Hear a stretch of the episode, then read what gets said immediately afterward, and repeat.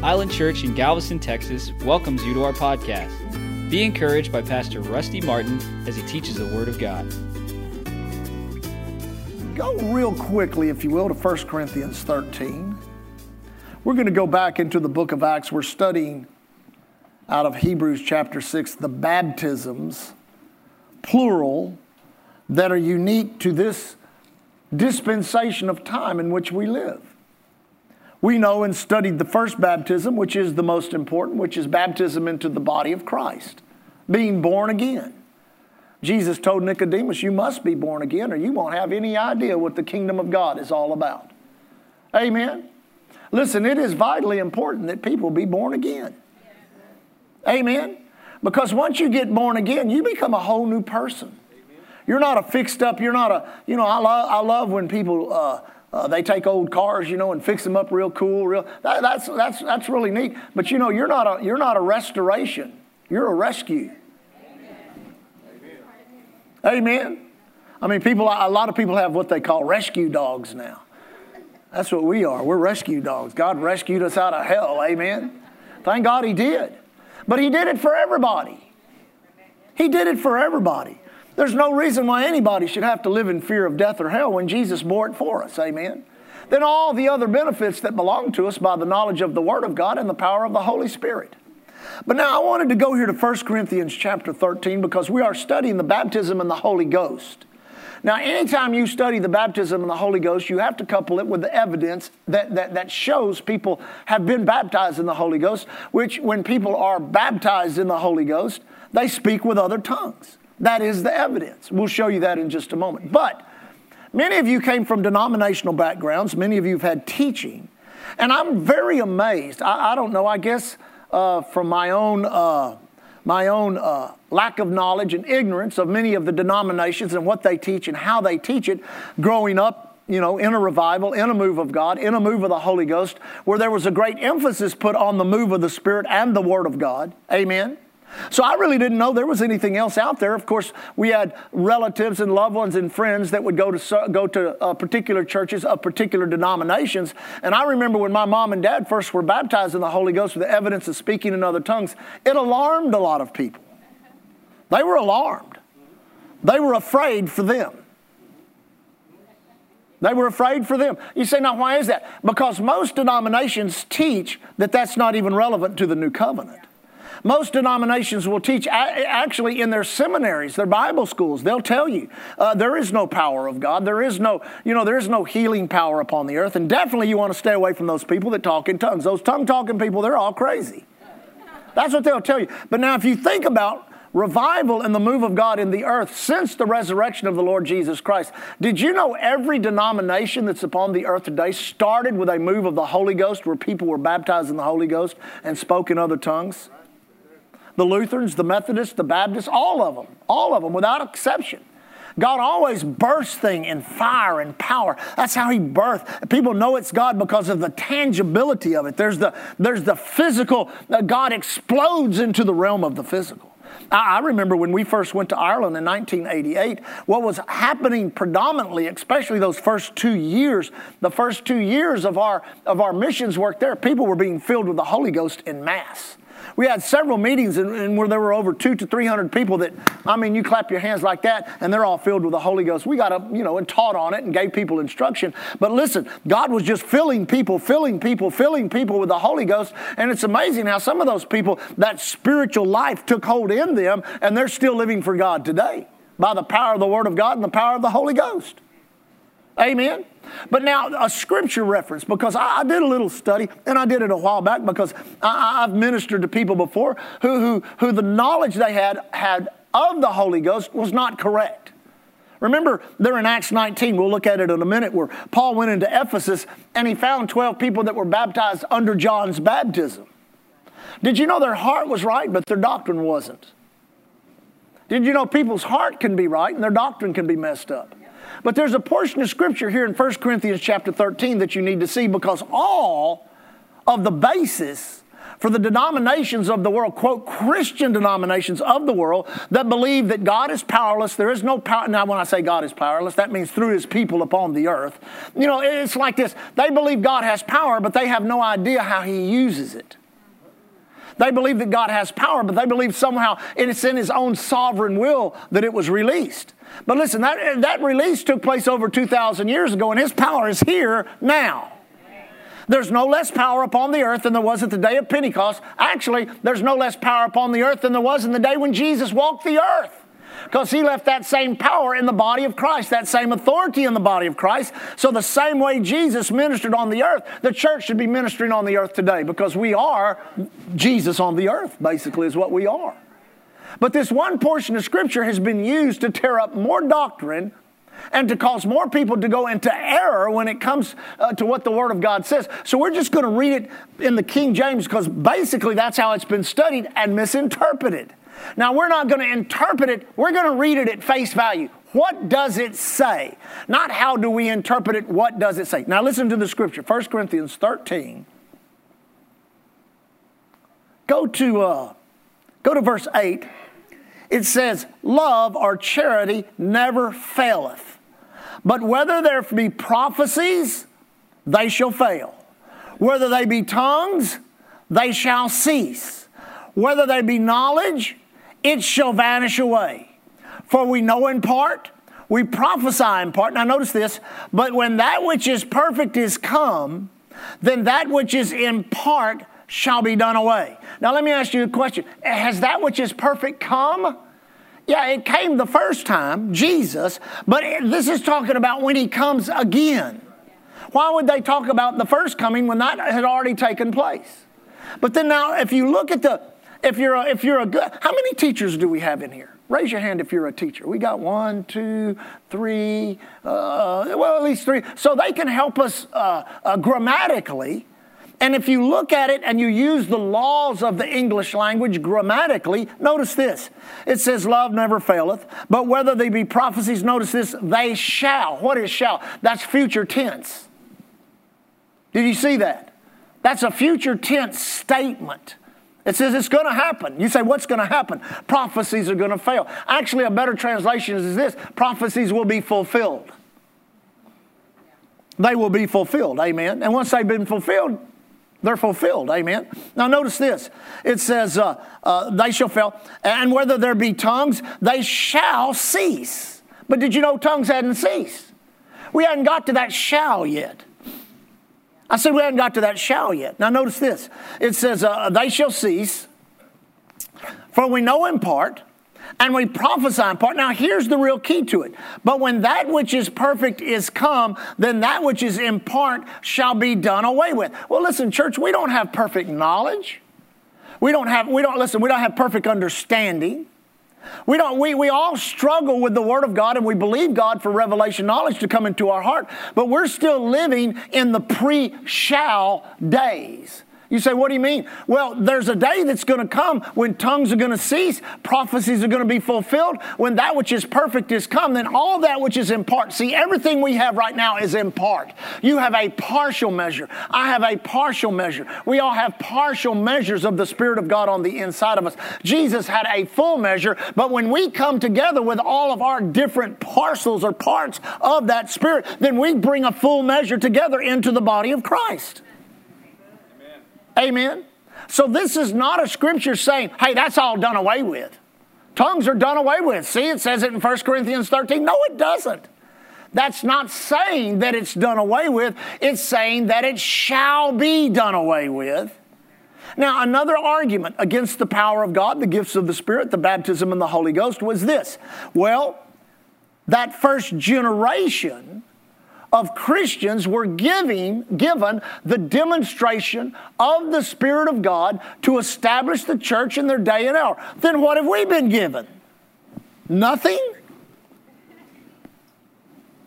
I like what Pastor John Osteen said years ago. He said, There's no way the devil's gotten stronger and God's gotten weaker. But if you listen to a lot of doctrine of the denominations, they preach God's gotten weaker and the devil's gotten stronger. Well, that's no way true whatsoever at all. The devil is defeated and Jesus is Lord, and we have the same power and authority that Jesus Christ Himself has, and we're the ones that's supposed to be exercising it upon the earth. And I got good news prophecy has not been done away with, tongues has not been done away with, the gifts of the Spirit are still in operation, the power of God is still in operation. And if you understand that, then you understand that a lot of those doctrines are just false doctrines. And it's amazing how people, through pride and fear, will guard their false doctrines. When the best thing to do is just let them go if they're false. How do you know if they're false? They don't work. Amen. Amen. They don't work. There's no relevance to them, and they bring other people into your ignorance. Well, let's not do that. Let's teach the Word of God line upon line, precept upon precept. We're not trying to spin this or give an interpretation. The Bible says they shall pass away. They shall pass away. They shall be done away with when? When that which is perfect is come. Because, see, you got to understand something. When that which is perfect is come, we're going to be perfected. We're perfected now in the Spirit, but in our bodies, and in our minds, amen, that same anointing that caused our spirit to be recreated will go right through our bodies and into our minds. And you'll be surprised on that day how glorified you're going to be. And you're literally going to be a supernatural being upon the earth at a time in which the earth is going to have a thousand years of peace and righteousness. You know, I'm amazed. I said this to Leah the other day because we saw some, some commercial of, a, of a, some movie that was coming or something. But, but like a lot of these movies, have you noticed a lot of these movies, they're depicting supernatural beings? Supermen, superwomen, people with gifts and powers. What do you think that is? Everybody say, get ready. Everybody say, get ready. Now go back to Acts chapter 1. Is everybody clear on that? Do you see that in the Word? It's very plain. Go back to Acts chapter 1. Now let's, Acts is the template for the, for the church. Let's be plain about that. Let's be clear about that. Now, I know there are a lot of good churches, a lot of good people, a lot of people that love God. But if you want to know what a church should look like, you're going to have to go to the book of Acts. Now, all the great revivals and moves of God around the world, ever since Jesus died and rose from the dead, they've all been spiritual in origin. You say, what do you mean? Man's never come up with a philosophy from the Word of God or that the Word of God, and say, I've got this great message, great philosophy, and everybody just kind of gather around and listen to it for two or three years, night after night after night. That's never happened. You say, why? People get bored real quick, no matter how glorious your message may be. So there has to be that demonstration. Every revival, every time God has shooken the earth with a revival or an outpouring of His Spirit, it has been tangible. You say, what do you mean? People have been saved, healed, filled with the Holy Ghost, and delivered by the power of God. God has proven Himself faithful to His Word. Through what? Not just proclamation, but also demonstration. Now just think about this for a moment. If all we had was a message, we'd be no different than any other religion. The Buddhists have a message. The, the, the, the Hare Krishnas, they have a message. Uh, uh, the, uh, uh, the Muslims, they have a message, they have, but there's no demonstration to their message. I've never heard anybody get up and say, I'm going to tell you, I had, I was diagnosed with uh, phase four lung cancer, and I'm telling you, I went down to the mosque and an imam prayed over me, and next thing you know, I was healed by the power of Muhammad. I've never heard that. I've never heard anybody say oh, our marriage was down and out and we were in the divorce court, but I tell you, we went and sat under the teachings of Buddha. And afterward, our marriage was healed, and we've been so happy ever since. That's never, I've never heard that. You say, why? There is no demonstration to the religious philosophies of this world, including Christianity, when it turns into a philosophy. You say, what is a philosophy? That which comes from the head and not from the heart. The Bible t- shows us over and over that it's the carnal man that is God's enemy. enemy. And if you think your little peanut brain is going to understand everything you get into in the spirit realm, it ain't. It's not going to happen. It will, it will blow your mind what God has in store in this word for you. When you make a decision, I'm going to open my spirit man up. I'm going to be saved. I'm going to be filled with the Holy Ghost. I'm going to be water baptized. And I'm going, to, I'm going to enter into everything that God. It's amazing how God can enlighten you. It's amazing. The great moves of God. We see the independent church movement. We see the charismatic movement. We see the word of faith movement. We see all these movements, these healing power of God. These are the rivers that Jesus talked about in John chapter 7. But remember what he said at the end of John chapter 7 This spoke he of the Holy Spirit, which had not yet been given, for he had not yet been glorified. But Jesus has been glorified, and every time the Spirit of God moves in demonstration and power, it glorifies Jesus. Now we saw Acts chapter 1. Let's just review just for a second. Jesus commanded, being assembled with them together, commanded them. Amen. Now, he was commanding who? He was commanding his church that they go tarry in Jerusalem and wait for the promise of the Father, which saith he, John truly baptized with water, but you shall be baptized with the Holy Ghost not many days hence. Then we know verse 8 says, You shall receive power, dunamis, dunamis, after that the Holy Ghost has come upon you, and you shall be witnesses unto me, both in Galveston, Galveston County, and everywhere else in the world we go. How? By the power of the Holy Ghost. Amen. Then Acts chapter 2, I don't know. I know that they elected another apostle and they did it. I heard people just tear that scripture up in Acts chapter 1 about when they elected, who was it? Matthias, that they elected to be the, uh, the next apostle. They, well, that's not legitimate. That, that's funny. God put it all in the Bible. I believe it was legit. If it was illegitimate, God wouldn't have put it in the Bible. Amen. But then after that was all settled and everything, there they were in the upper room, tarrying, waiting for the Lord. Then the Bible says, suddenly there came a sound from heaven as a rushing mighty wind, and it filled the place they were sitting. And they were all filled with the Holy Ghost, and they appeared unto them cloven tongues as, as, like as a fire, and they were all filled with the Holy Ghost and began to speak. See, there's the element of the they there. The they is what they did. There's something that the Holy Ghost did, and there's something they did. You say, what do you mean by that? Well, what happened was is the Holy Ghost showed up in the in the form of a great sound. I like what one preacher said. It said it sounded like a 747 airplane landing in downtown Jerusalem. Amen. Then he filled the house. Then he filled the believers. Then there appeared unto them cloven. Everybody say cloven. See, a lot of people don't understand the significance of the cloven tongues, but that's a twofold working of the gift of tongues, just like there's a twofold working as, Jesus talks about in John chapter 14, saying that the Spirit will be with you, will be in you, and will be upon you. Twofold working of the Spirit, twofold working of tongues. Tongues, first of all, is the manifestation or the evidence that you have entered into the Spirit of God in baptismal measure, not salvation measure. Baptismal measure, which is what? The Spirit of God that comes upon, not that abides. So the Holy Ghost fills the house, fills the people, appears in two different ways when it comes to tongues. You say, what are those two different ways? Number one, the first initial language you begin to speak when you're baptized in the Holy Ghost. Then there is the gift of tongues as talked about in 1 Corinthians chapter 12. That is something unique in which the Spirit of God moves through people to give out a message in tongues, a message in which they have not learned in a language in which they do not know. And with that, many times will come an interpretation, not a translation but an interpretation according to the faith of the individual that is the interpreter or has the gift of interpretation. Now, there are times when it works without interpretation. People say, tongues? Working without interpretation? My aunt and uncle ministered for many years. We're ministering a meeting somewhere, uh, somewhere in Arizona, I think the story was told to me. And, and, and they worked together in tongues and interpretation of tongues. Uh, my Aunt Sharon would give out messages in tongues. My Uncle Dan would interpret. Now, they got up, a particular meeting. He got up in the pulpit to teach the word. She indicated by the raising of her hand that there was a message. She had a message in another language, something stirring in her spirit that she felt she needed to give out. She spoke in several different uh, uh, uh phrases, you know, several different sentences, sentences in an unknown tongue looked up to my Uncle Dan for the interpretation. He had nothing. He had nothing. I mean, when it's God, it's God. You can't make it up. Amen?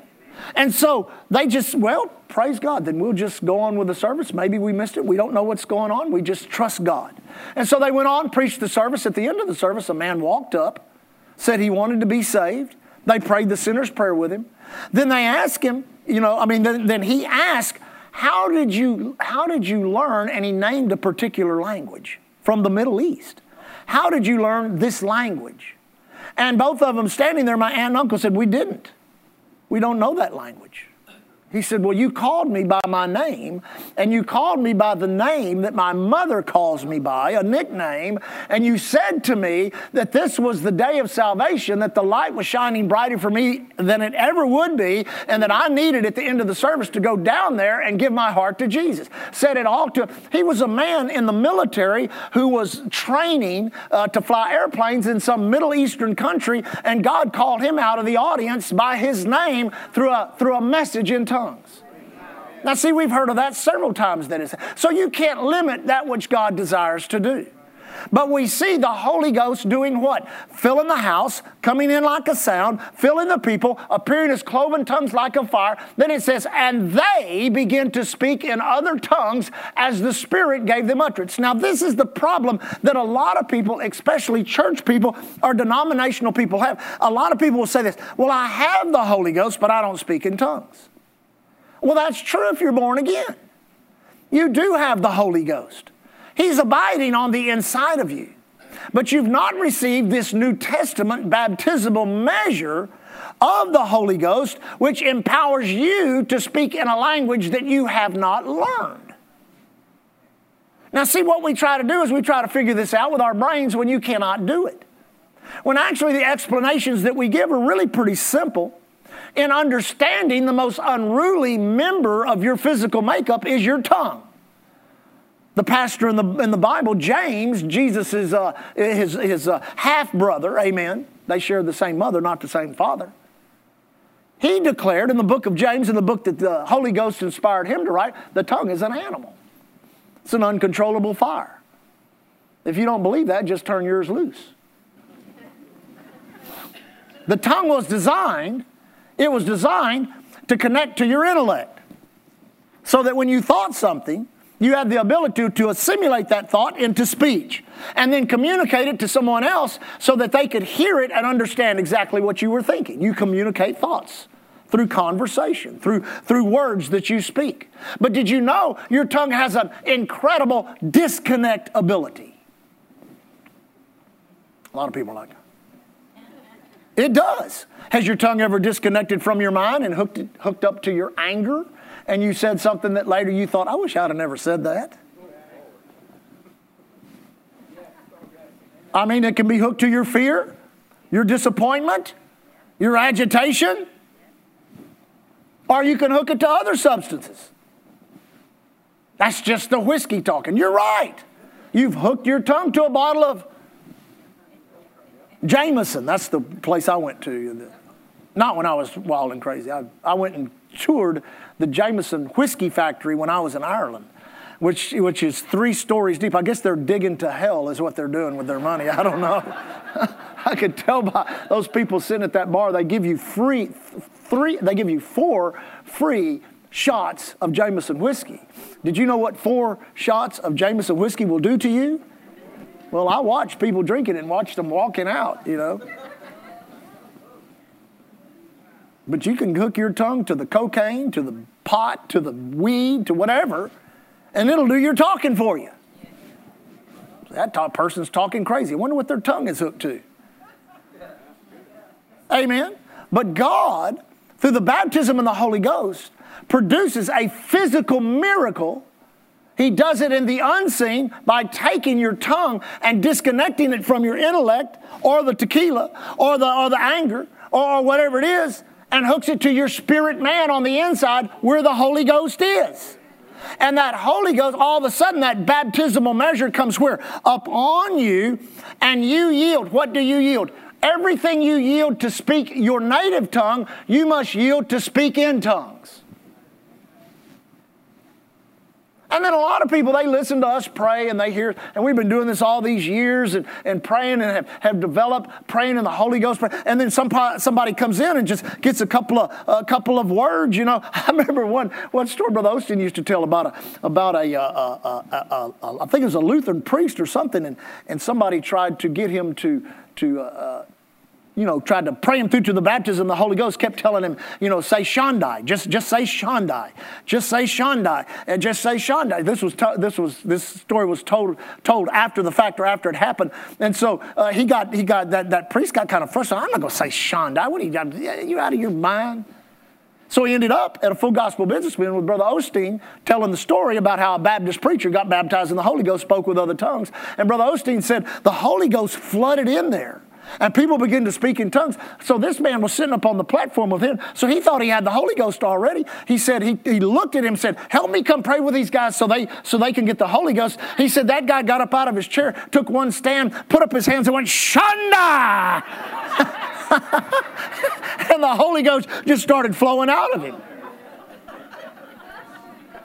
Sometimes you just need a good shanda to get you going, you know. What was it that Brother Osteen got? He got a otolio, which means in Greek, he found out what it meant in Greek. It means your search is over. He said, I guess that was the end of my search for the Holy Ghost. But you know, he, that's the only two words he got. And you know what he did? He went and checked into a hotel room and he started going otolio, otolio, otolio, otolio, otolio, to all of a sudden he got that flow of the Spirit of the Holy Ghost. I see, he said, he said, first thing I did was call up an Assembly of God pastor. He said he called him up, he called him up, Brother uh, uh, that used to, over on the, on the North Loop, used to pastor over there. He picked up the phone, and on the other end was a Baptist pastor going, Shika Bahasa Bahasa. And he said, uh, John, I hear you got what you were looking for. Hung the phone up. Thank God for the Holy Ghost. Thank God for the Holy Ghost, for the baptism of the Holy Ghost. All these wonderful things that we enjoy. Things like uh, uh, our church and Lakewood Church and all these other churches that, that enjoy the moves of God. The uh, Christian television. Listen, there'd be no Christian television without people that had faith and were filled with the Holy Ghost to the point they could hear from God to do what God said to do, be led by the Spirit. That's how all of this stuff has, has happened in our day and hour. And the devil's tried to do everything he can do to just press that down. Oh, those people are crazy. They handle snakes. They drink strychnine. They do this. They do that. No, they don't. Amen. So here we have this initial outpouring, this initial infilling. Now, that's where we left off last week. How's my time? Good. It's only 913. what are you laughing at? Now, Acts chapter 2, look here in, uh, look at verse, let's just read just for a second. Verse 16. But this is that. Everybody say, this is that. Now, look, if God puts this is that in the Bible, did you know this is that? I've heard, I literally heard guys say, well, that, that really ain't what it was. Yes, it is. It says, this is that which was spoken by the prophet Joel. There's no lies in your Bible. Now, there's people that have told lies, but God doesn't mean that's the truth. It shall come to pass in the last days, I will pour out my spirit upon all flesh. Your sons and daughters shall prophesy, your young men shall see visions, your old men shall see dreams. On my servants, handmaidens will I pour out of those days my spirit, saith the Lord, and they shall prophesy. Speak to the edification, exhortation, and comfort of the church. I will show wonders in the heaven above, signs in the earth below, blood and fire and vapor of smoke. The sun shall be turned into darkness, and the moon into blood. Now, notice this before before that great and notable day of the Lord shall come. We're living in that day. I said, We're living in that day. Oh my goodness. And it shall come to pass, now notice this whosoever shall call on the name of the Lord shall be saved.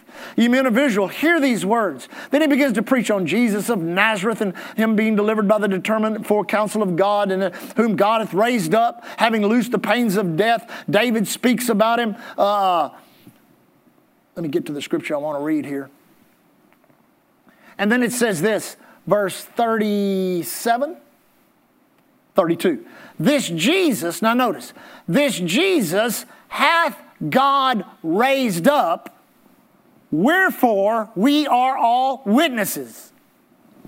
Therefore, being by the right hand of God exalted, and having received of the Father the promise of the Holy Ghost, he hath shed forth this which you now see and hear. Everybody say, see, see. and hear. Now, those are what? Senses. something of God. Now, listen to this. We take this so for granted, church. That's why it's so good to, to get new people in and get them saved and filled with the Holy Ghost and see the fascination in their eyes. When this spiritual phenomenon comes upon them and they actually begin to speak in a language and they realize it's a language they do not know intellectually. And all of a sudden they realize this, this event, this, this experience is real. It's real. I said it's real. And then they begin to realize it's an experience, but I have to turn it into a lifestyle. Led by the Spirit, protected by the Spirit, informed by the Spirit in the Word of God, empowered by the Spirit with gifts and anointings. Everything that God has given us to be what? To be supernatural people in a supernatural world. Listen, the word of knowledge, word of wisdom, discerning of spirits, working of miracles, gifts of healing, special faith, tongues, interpretation of tongues, and prophecy. Nine gifts should not just work in the church, they should work in our lives. Work in our lives. I mean, down to the most simplest things where you think God wouldn't care anything about that. I've had words of knowledge that have helped me put shotguns back together. Who cared about that? Nobody but me. And God who cares about me. Amen. Everybody likes to come and eat my gumbo. I cook it usually at, uh, at around uh, uh, fall harvest time. I probably should cook some for the church sometime. I think we've done it a few times, men's meetings, stuff like that. But anyway, I remember watching Leah's mother, Momo, as we called her, fix gumbo. And then I ate it and I thought, well, this ain't gumbo that I've ever eaten. This is actually good. And so I was like, so I watched her several times. So I came home, I told Lee, I'm gonna make gumbo. I'm gonna make some gumbo. It was a fall in the year. I had some, I was gonna make duck gumbo. I said, if it's no good, we'll go out to eat. We went out to eat. then I did it a second time, and we went out to eat. The third time, we had invited some people from the church over, a church we had went to. And I prayed and I said, Lord, you know how to fix gumbo. So I went in my prayer room, prayed in the Holy Ghost for an hour, and I went in, and the Spirit of God showed me exactly how to cook gumbo. I'm telling you, it was amazing. I couldn't believe it. You say, why couldn't you believe it? It was beyond my faith. See, God does exceedingly abundantly above all you. Listen, if everything God did in our lives was limited to, our faith, we'd be in a lot of trouble. Sure, He responds to our faith, but He still does a lot of things just because He's a merciful God and loves us. And He wants your life so seasoned by the Holy Ghost that I tell you, everywhere you go, everything you do, you're being led by the Spirit of God in things. And in so doing that, you're protected, blessed, and kept by the Spirit of God. But now, notice again, let me read the scripture again. This is so powerful. I think we, we, we take this for granted that we know it. Therefore, being by the right hand of God exalted. Now, just that phrase right there ought to give you a great opportunity to shout and glorify God. You say, why? Every time somebody speaks in tongues or is filled with the Holy Ghost, it is proof that Jesus is seated by the right hand of the Father and that he is exalted. If he was not at the right hand of the Father, if he was not exalted, now wouldn't anybody be able to speak in tongues because the proof of it is that, being filled with the Holy Ghost. Then notice this. It says, having received of the Father the promise of the Holy Ghost, he hath shed forth this, which you now which you now see and hear. It's burst into the natural realm. For David is not ascended into heaven, uh, but he saith himself, The Lord said unto my Lord, Sit thou at thy right hand until I make thy foes thy footstool. He's literally talking about the authority that is released. God says, I'm going to use you, empowered by the Holy Ghost, to take all the foes. Jesus put them under his feet legally. You get to put them under your feet experientially. By the power of God, the Word and the Spirit working together. Ooh, I need to do that. I'll do that, Lord. I'll tell you later. For David is not ascended into the heavens. Now notice verse, uh, what is this? 36. Until I make thy foes thy footstool. Therefore, let all the house of Israel know assuredly that God had made this same Jesus, whom you crucified, both Lord and Christ. Now notice this. Now when they heard this, they were pricked to the heart and said unto Peter, and to the rest of the, of the apostles, Men and brethren, what shall we do? Now, notice this. Peter said unto them, Repent and be baptized, every one of you, in the name of Jesus Christ for the remission of sins. What shall we do? What shall we do? Peter, apostles, you walked with him, you talked with him, you have these words. What do we do? You know what Peter said? You're going to have to get saved. That's what he said right there. He would. Can I help? Listen, I, have gotten so many people mad at me for saying this, but nobody's been able to prove me wrong. The doctrine of baptisms in the book of Acts, we see baptism into the body of Christ, which is the new birth. We see baptism in the Holy Ghost, and we see water baptism. We see all three in the book of Acts. How do you know the difference? It's easy. When it talks about the baptism in the Holy Ghost, it, it, it either directly says it or it infers it. I'll show you that in just a minute. When it comes to the new birth, it talks about being baptized into Christ. That's being born again. When it talks about water baptism, guess what? This is a great revelation. It mentions water. I've had people just, no, no, no. It mentions what, who told you that? God told me that when I asked him. I kind of felt kind of stupid, you know. The Lord said, when it was water baptism, in Acts chapter 10, they water baptized him. Amen. Philip, when he got, got hold of the, the, the, the Ethiopian eunuch, water baptized. Every time it talks about water baptism, it mentions water.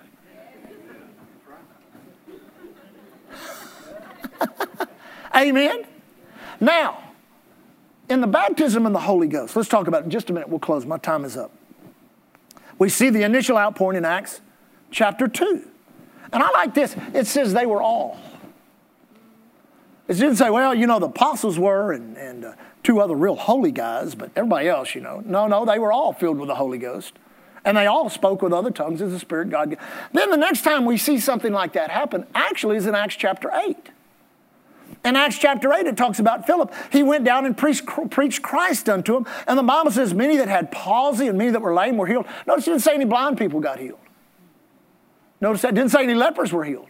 Which shows us that the gifts of the Spirit of God operate as the Spirit wills, not, at man, and not as man wills. Obviously, he had an operation of the gift of the Spirit on the, on the inside of him, working in him and through him that touched those that had palsy and those that were lame. Many that were demon possessed were delivered. Amen. But then the Bible says when the, those at Jerusalem heard that Samaria had received the word of God, because many were baptized in the name of the Lord Jesus Christ, they were saved. It says they sent unto them the apostles that they might receive the Holy Ghost, and by the laying on of the apostles' hands, the Holy Ghost was given unto all those in Samaria that received the Lord in, in Philip's revival that he was having. But then the scripture says this there was a, there was a, a sorcerer, a warlock somebody involved in witchcraft that bewitched the people. And he started hanging around these guys and he got saved. He got touched by God. But then he offered him money because he saw. It says, when Simon saw, what did he see? What is seen? It is a sense. And what did we just talk about? See and heard. See and heard. What do you think happened in Acts chapter 8 when the apostles went down? Well, they started laying hands on them. They started receiving the baptism of the Holy Ghost. It's not said openly, it is inferred. Infer- then Acts chapter 9, we have another inference. Saul of Tarsus, who was the enemy of the church, the church was praying for him. God interrupted him on his road, on his journey to Damascus. And the Bible says when Ananias laid his hands on him, he was filled with the Spirit. But did you know he had already been saved? He said, Where did he get saved? On the road to Damascus when he called him Lord. Who art thou? Lord. So he was, all, he was, he was ready. He was a candidate. And when Ananias went into him, laid hands on him, scales fell off his eyes, and he began to speak in other tongues. You say, well, it doesn't say that. Yes, it does. It infers it. And we know the Apostle Paul said, I speak it more, I speak more in tongues than all the rest of you. Then we get to Acts chapter 10, where there's a profound demonstration. A man named Cornelius knew there was something more to God than just an old covenant. And he prayed. He was devout. He sought God. He feared God with all of his house. He was a giver. He was generous. And he prayed. He prayed. He prayed. And he had a visitation, an angelic visitation. And that angelic visitation gave him instruction. He sent for Peter. Peter came, went to his house. And the Bible says, as Peter yet spake these words, the Holy Ghost fell on all them that heard the word. And we of the circumcision were astonished because we heard them speak in other tongues as we did at the beginning. And then the Bible says, uh, they said, Who can forbid water? That these should be. So they were water baptized in Acts chapter 10. Then he came to Acts chapter 19. And he found 12 men that were baptized unto John's baptism, which is not the same as the water baptism that we have today, which is an ordinance of the church. John's baptism was a preparational baptism of repentance, getting them right for Jesus when he would come. Our baptism is a recognition, our, our, our, water baptism is a recognition of a grace that has come upon us, and it is a demonstration, a physical demonstration of that grace when we are identified in His death, His burial, and His resurrection. But these guys were getting the Holy Ghost. So Paul asked him, he says, Well, have you had the Holy Ghost since you believe? They said, We hadn't even heard there is a Holy Ghost. He said, Then what baptism do you, you know, have you adhered to? He said, Unto John's baptism. He said, John truly baptized with water, but, but, but, but you should be baptized with the Holy Ghost. And the Bible says he laid their, his hands upon them, and all 12 of those men were baptized in the Holy Ghost right then and there, and spoke with other tongues and prophesied. So we see Acts chapter 2, Acts chapter 10, Acts chapter 9, Acts chapter 8, Acts chapter 19. And let me tell you one other thing that might help you. You like the Bible? You like the Bible? You like Matthew, Mark, Luke, John, Acts, Romans, 1st and 2nd Corinthians, Galatians, Ephesians, Colossians, Philippians? You like all that stuff? It's written by tongue talking Christians. Every one of them were tongue talking, Holy Ghost Christians. So, how could you be against it? When all that revelation was flowing, all that's. But see, what the enemy's tried to do, tried to do is well, time has destroyed the power of God, and it's been so long since. Well, say, listen, the resurrection power of the Lord Jesus Christ did not just explode down here on the earth, it exploded in heaven itself, in the realm of timelessness. And God has given us this wonderful gift to greatly enhance our spiritual walk. Therefore, I close with this in tandem with the Word of God. This was told to me years ago as a young preacher. Lee and I, both of, both of us heard the same thing. If you, if you will take a period of time out of your life and take every day and pray in the Holy Ghost, pray in other tongues for one hour. For one hour. Do it for 30 days, see what happens. Do it for six months, see what happens. Do it for a period of time and see if the eyes of your understanding are not enlightened, that every time you pick up the Bible, you see new revelation. And every time you come to church, you sense more and more the presence of God. Every, t- every time you're involved in something spiritual, you're able to hook in and tap into what's going on. That way, if you have a need, you're able to draw on gifts of God in order to pull those into your life. And then you enjoy such a high level of fellowship with the Father. When was it? The other night. We got into a presence. I tell you, I don't know if I had ever been into a presence like that. And I talked about, I think it was either Wednesday night or last Sunday, I talked about knowing more than feeling, where you would know something more than you would feel something. But I never experienced knowing till you felt it until Thursday night.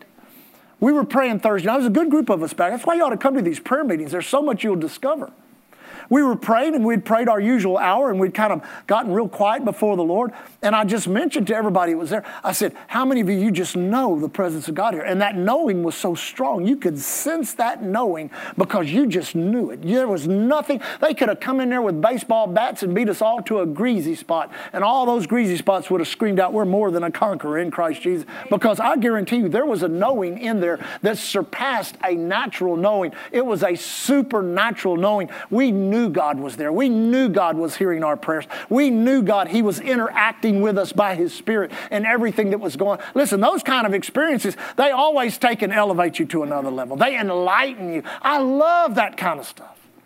I live, I'm to get up in the morning at 6 o'clock and fly to Tulsa just to pray for two days. No meetings, none of that. Just me and three other guys praying in the Holy Ghost for three. Why would you do that? Because we know what that produces. If you need direction, if you need help, if you need, uh, if you need anything, whatever you need, if you will take time and pray in the Holy Ghost, pray in other tongues. Now, this is not scriptural, and I'm very cautious to say or preach anything. You know, every time I do this, I always caution you. This is not scriptural, but I think if you study the word, you can see an inference in it.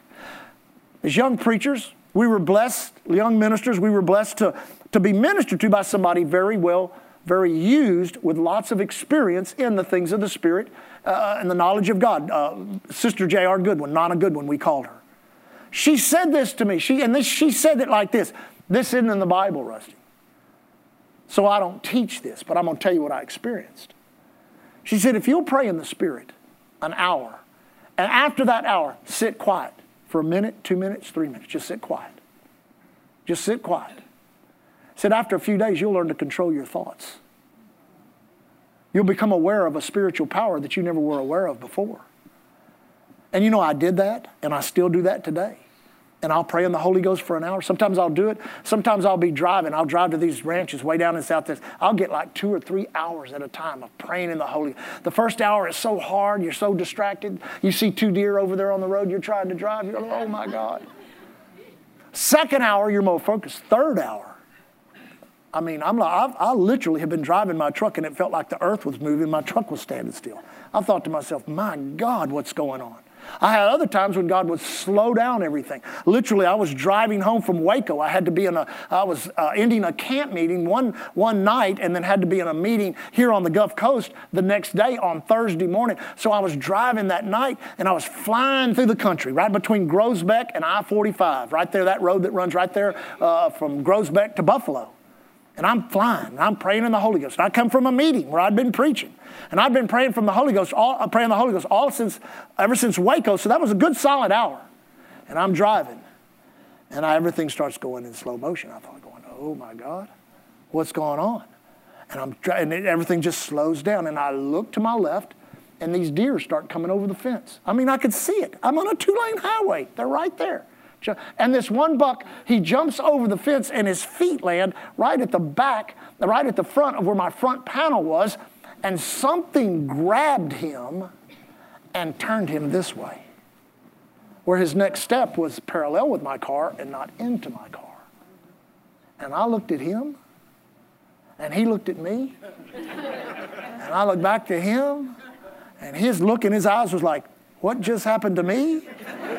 And I was like, Thank God for the Holy Ghost. Because he'd have jumped right in the middle of my car. Amen.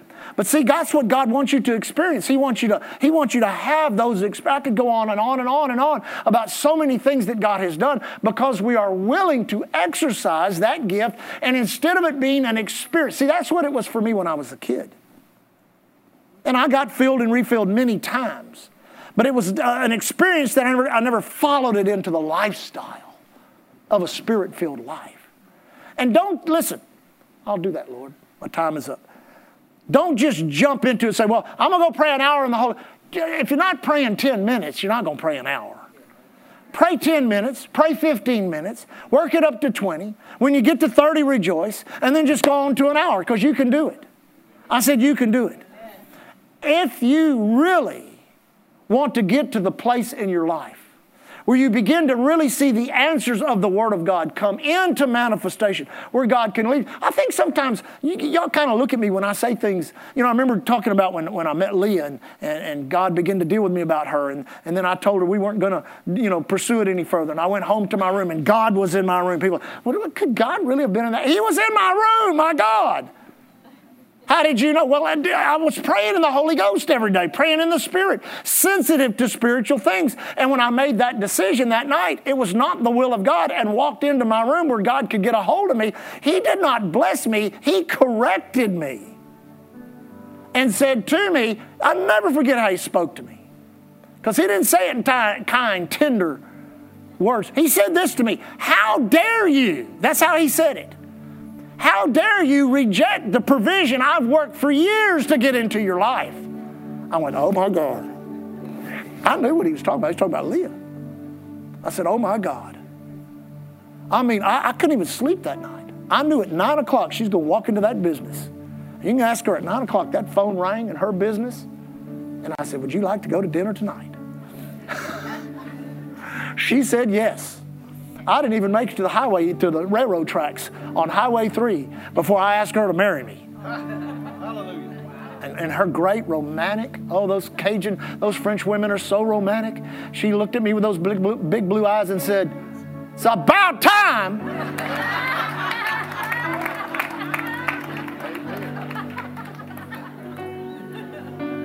How'd you meet Leah? Praying in the Holy Ghost.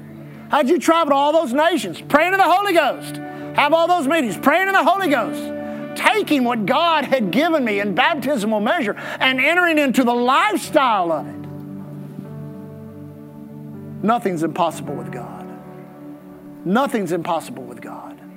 And if you'll begin to pray in the Spirit and pray in the Holy Ghost, that which God desires to do in your life personally and in our lives as a church is going to be accomplished because God has given us these wonderful gifts. Remember what we said about gifts? If we appreciate them, if we protect them, God will come and enhance them. If we neglect them, He just takes them away. Hallelujah. Lift your hands. Father, we thank you for your spirit that abides and your spirit that empowers. For the documentation you gave us in the book of Acts. Five different witnesses baptism in the Holy Ghost the endowment of power. Oh, we thank you, Father. We need it now more than ever. We need it now more than ever. And Father, I thank you. I thank you as we teach, as we teach, as we teach. Thank you, there's a hunger that's growing, growing, growing, growing, growing in this church. Thank you, Father. It will culminate, culminate in you taking all of the water of revelation of word, filling us to the top with it, and then touching it and causing us to come under the influence of your life and spirit. Thank you, Father. Now, let me say this real quick before we bow our heads. The Holy Spirit is that. He's holy. Now, let me say this. If you listen to some people, they preach kind of this the Spirit of God is so very fragile. He's not fragile, He's holy. There's a difference. Amen. People say, oh, you'll disturb the Spirit of. Listen, I know people that have gone into bars and beer joints. There was a, a friend of ours that ministers had a man. He was, a, he, he was in the adult industry business and worked as a stripper in a club, and he got saved in a meeting, saved and filled with the Holy Ghost. And the night he got saved and filled with the Holy Ghost, he went to the club where his wife was dancing. She came off the platform, sat down on a bar stool. He took his finger and said, I met God tonight. Would you like to meet him? And touched her on the forehead, and she hit the ground speaking in other tongues. They're both in the ministry. They both past, they, they pastor a church now. i tell you, the, the, the, the Holy Ghost is not fragile, but He is holy. He is holy. So you have to live a life that's holy. And that's not a legalistic holiness either. You know, where we tell everybody, well, you've got to wear this and you can't wear that, or you've got, no, no. It's amazing how when you cooperate and you allow the fullness of the Spirit through the new birth and the Holy Spirit to just be aware of that, how it's easy to reject sin. It's easy to look away from something, say, I'm not looking at that, or to take something, say, I'm not listening to that. Because there's something holy that's in you and on you. And holiness reproduces holiness in us. I like my holy Bible. Why? It's a holy Bible. That means it's sanctified, it's set apart, there's no unrighteousness. And listen, that's one of the things, man, I, I need to do that, Lord. I will. I, I promise you. When it comes to sanctification, we are sanctified. That means what? We are set apart. That means God is dealing with us according, oh, this is so good. Now, I hate to do this, but it's still only 1040. Uh, amen. The Spirit of God takes the appetite for that which is unholy out of you through exposure. You say, what do you mean? The more you expose yourself to the Holy Spirit, to spiritual things, the less you have an appetite for that which is unholy. That which is unholy. Had a man, I'll close with this, I promise. Had a man here in the church after, after a Sunday service. I was walking through that door right there and headed back toward my office. No, I think my office was over here at that time. I was going, came back through here. Anyway, he stopped me and he said, Can I talk to you uh, privately? I said, Sure. So I stepped aside where it was kind of out. He said, Pastor, I've been coming here for for, uh, for almost six weeks. And every time I've come up in the prayer line, I'm trying to get delivered from, from marijuana. I'm a pothead, and it's just tearing my life apart. And I've got to get this. And he said, I, I asked God to take it from me, and he hadn't taken it from me. I said, What would God do with it if he took it from you? He don't need your weed. I don't know what I said to him. But when I said that, he said, You're right. He turned around and walked off. I thought, what great bit of wisdom did this holy pastor impart unto the sheep? I thought, I saw him about two weeks later. I hadn't smoked a joint in two weeks. I said, in two weeks, yeah, since you told, gave me that word from God. I said, I gave you a word from God. but he heard something in that phrase that sparked his faith. It was supernatural by the Holy Ghost. And although I didn't get it, he got it and was delivered. See, the Holy Ghost can do more in five seconds than any man, any woman on the earth can do. That's why we want him here. We want him in us. We want him upon us. We want him moving. We want him manifesting. Hallelujah. Lift up your hands. Thank you, Jesus.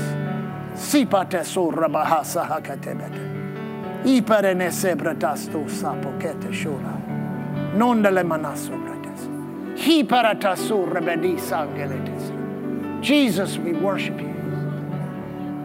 Now remember, every time someone is filled with the Holy Ghost and speaks in other tongues, or every time anybody, if you come to a prayer meeting or you hear us praying in the Spirit, pray, that's that what it's saying. Now it's not what it's actually saying, but the intent is He's risen. He is seated at the right hand of the Father. You got any proof, Pastor? Ooh, glory to God. Amen. Hallelujah. Who has a message? Somebody's got a message in tongues. Who's got that message? Something stirring in somebody right now. Hallelujah. See, hands over there. You got one? Go ahead. Give that out.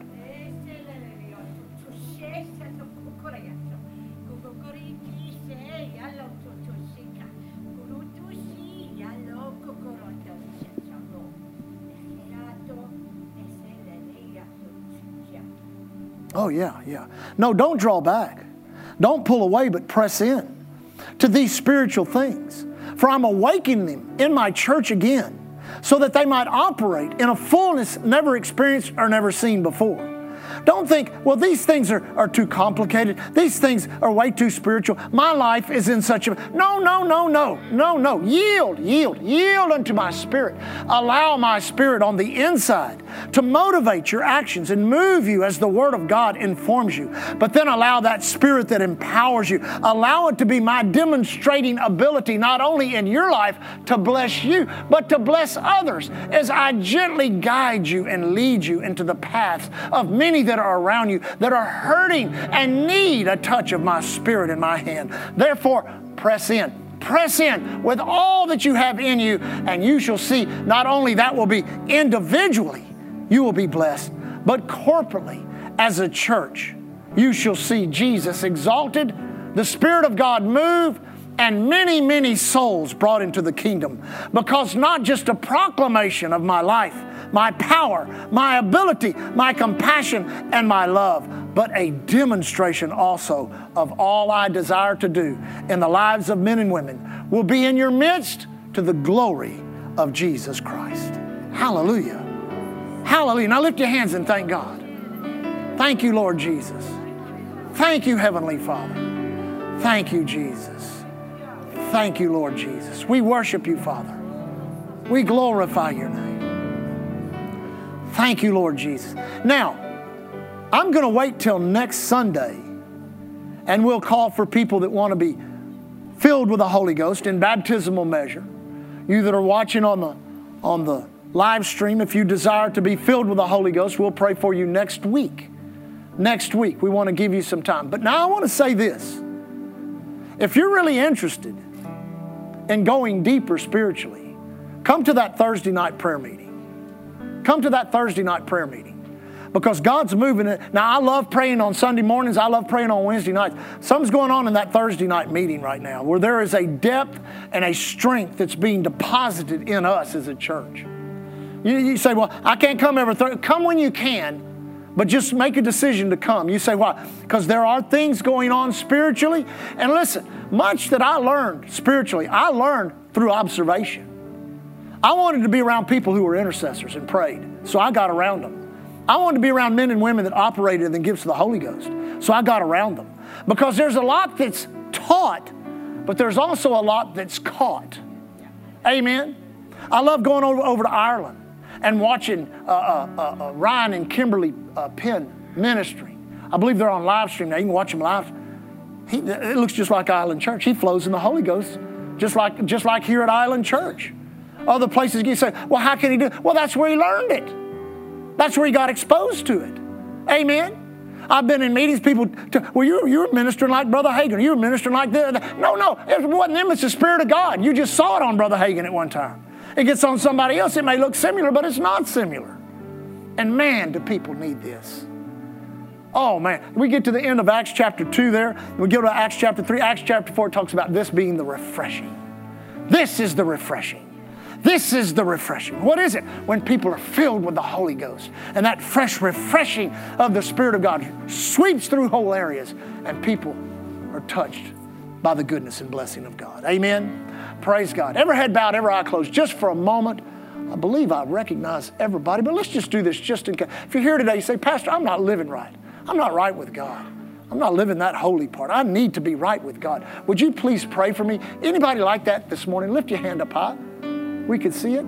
Anyone at all? Praise God. Good. We trust everybody is, is, right with God and doing right, living right. Amen. Now, let me help you a little bit. About four or five weeks ago, up until about four weeks ago, it seemed like we were having 20 and 30 visitors a meeting on Sunday mornings. So that began to drop off. So I asked the Lord, I said, Lord, what's going on? You need to help me with what's going on. The Lord spoke to me and says, There's a time, a period of time right now in which I am cocooning the church and I'm wanting the church to come up to another level as a people. That happens through teaching and through demonstration. So we're getting into this Holy Ghost thing, this spiritual thing right now, because God is wanting to empower every one of you to another level. Another, level of prayer. And I'm going to tell you something about praying in the Spirit. It does things for your faith, building up yourself on your most holy faith. There's something about praying in the Spirit that causes your faith to rise to another level. Amen. And we've taken great steps of faith. And we're right now in the process of believing we receive. In that process, you are strengthened, you are empowered by the Holy Ghost as you pray in the Spirit. Some of you may need restoration in your finances, health, marriage, business at your job. Best way to do it is just start praying in the Spirit. Just start praying in the Holy Ghost. Just, I got, we have meetings coming up that we're conducting uh, outside of uh, Island Church. We're praying right now. What do you want us to do? What do you want? Want, want, want, want a healing meeting? What you, we're asking the Holy Ghost, asking the Spirit of God. Which direction do we need to go to? What nations? We were able to go to, to Mexico with, with, uh, with Keith and Sarah. Uh, right now, we're, we're looking at going to Ireland, maybe sometime the first of the summer. I mean, all of these things you've got to know in this day and hour, you've got to know. You know, when I get on that airplane go to Europe, I'm not going to be stuck there for two years. You've got to have some faith in God. You've got to hear from the Spirit of God. You got to know if you get in your car and drive four hours, you're going to be able to come home.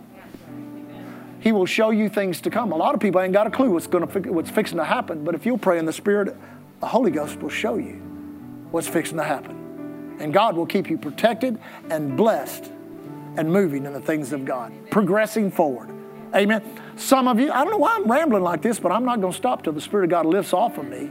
Some of you have loved ones in your life, sons, daughters, grandsons, aunts, uncles, whatever, that, that, that, that, they're living such a terrible lifestyle, you think they'll never be. Yes, they will. Pray in the Holy Ghost. Go to Romans chapter 8, point it with your finger, say, Heavenly Father, you inspired the Apostle Paul to write this. It says, when I don't know what nor how to pray, that you're going to give me an utterance which I do not have words in my native language to express, but you're going to give me groanings, you're going to give me yearnings, and you're going to give me words to present my case to my Heavenly Father so that my son, my daughter, my loved ones will be broke free from all the garbage that's tried to grab their life. And that, that how do you think my mom and dad got me back?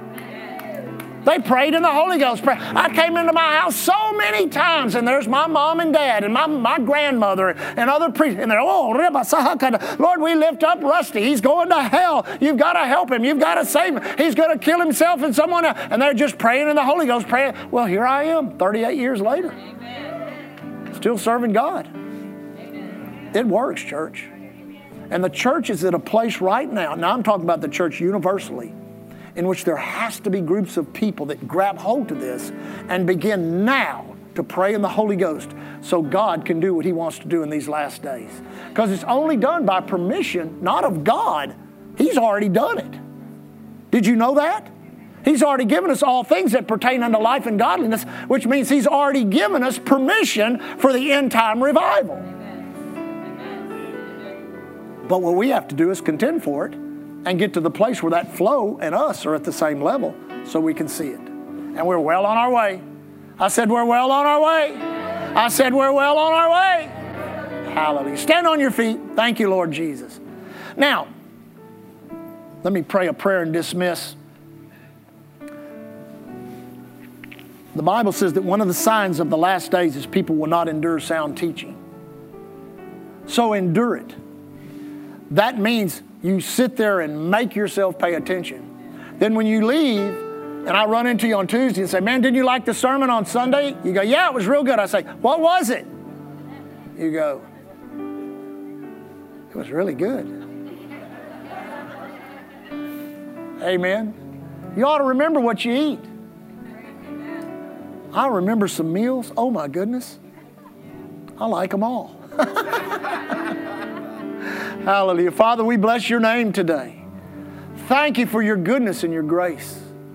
Thank you for the men and women, we that do life together here at Island Church. Father, that your great hand of protection will be upon us. We declare no evil befalls us, no plague comes nigh our dwelling place. We also declare angels, the angels of God. You have charge over us. So we thank you that you bear us up. Bear us up lest any accident, tragedy, or calamity try and befall us. We cancel assignments of the devil, his plans and strategies we, we speak against, and we declare because we are in Christ, he is under our feet. We claim the blessing of the tithe. Devourer, you are rebuked. You cannot touch our seed, nor what our seed has produced in Jesus' name. Thank you in our travels, the highways, airways, seaways, railways, any other way of travel or transportation, we're protected.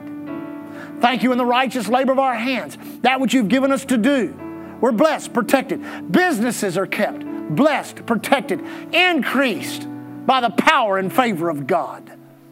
And Lord, we thank you that each and every one of us will recognize and realize how important it is to be stirred by your Spirit at all times so that we might be an answer to the prayers of hurting people, a problem to our adversary, and a miracle in people's lives. Father, we leave today walking in faith and love towards you. We love you so much. We leave today walking in love toward one another. Thank you for our church. We leave as the ambassadors of Christ you called us to be. Thanking you, Lord. Here at Island Church, we're covered by the blood, powered by the word, and anointed by the Holy Ghost. God bless you. Thank you for listening to Island Church's podcast. To find out more information about Island Church in Galveston, Texas, visit our website at islandchurchgalveston.com. Hallelujah, Jesus.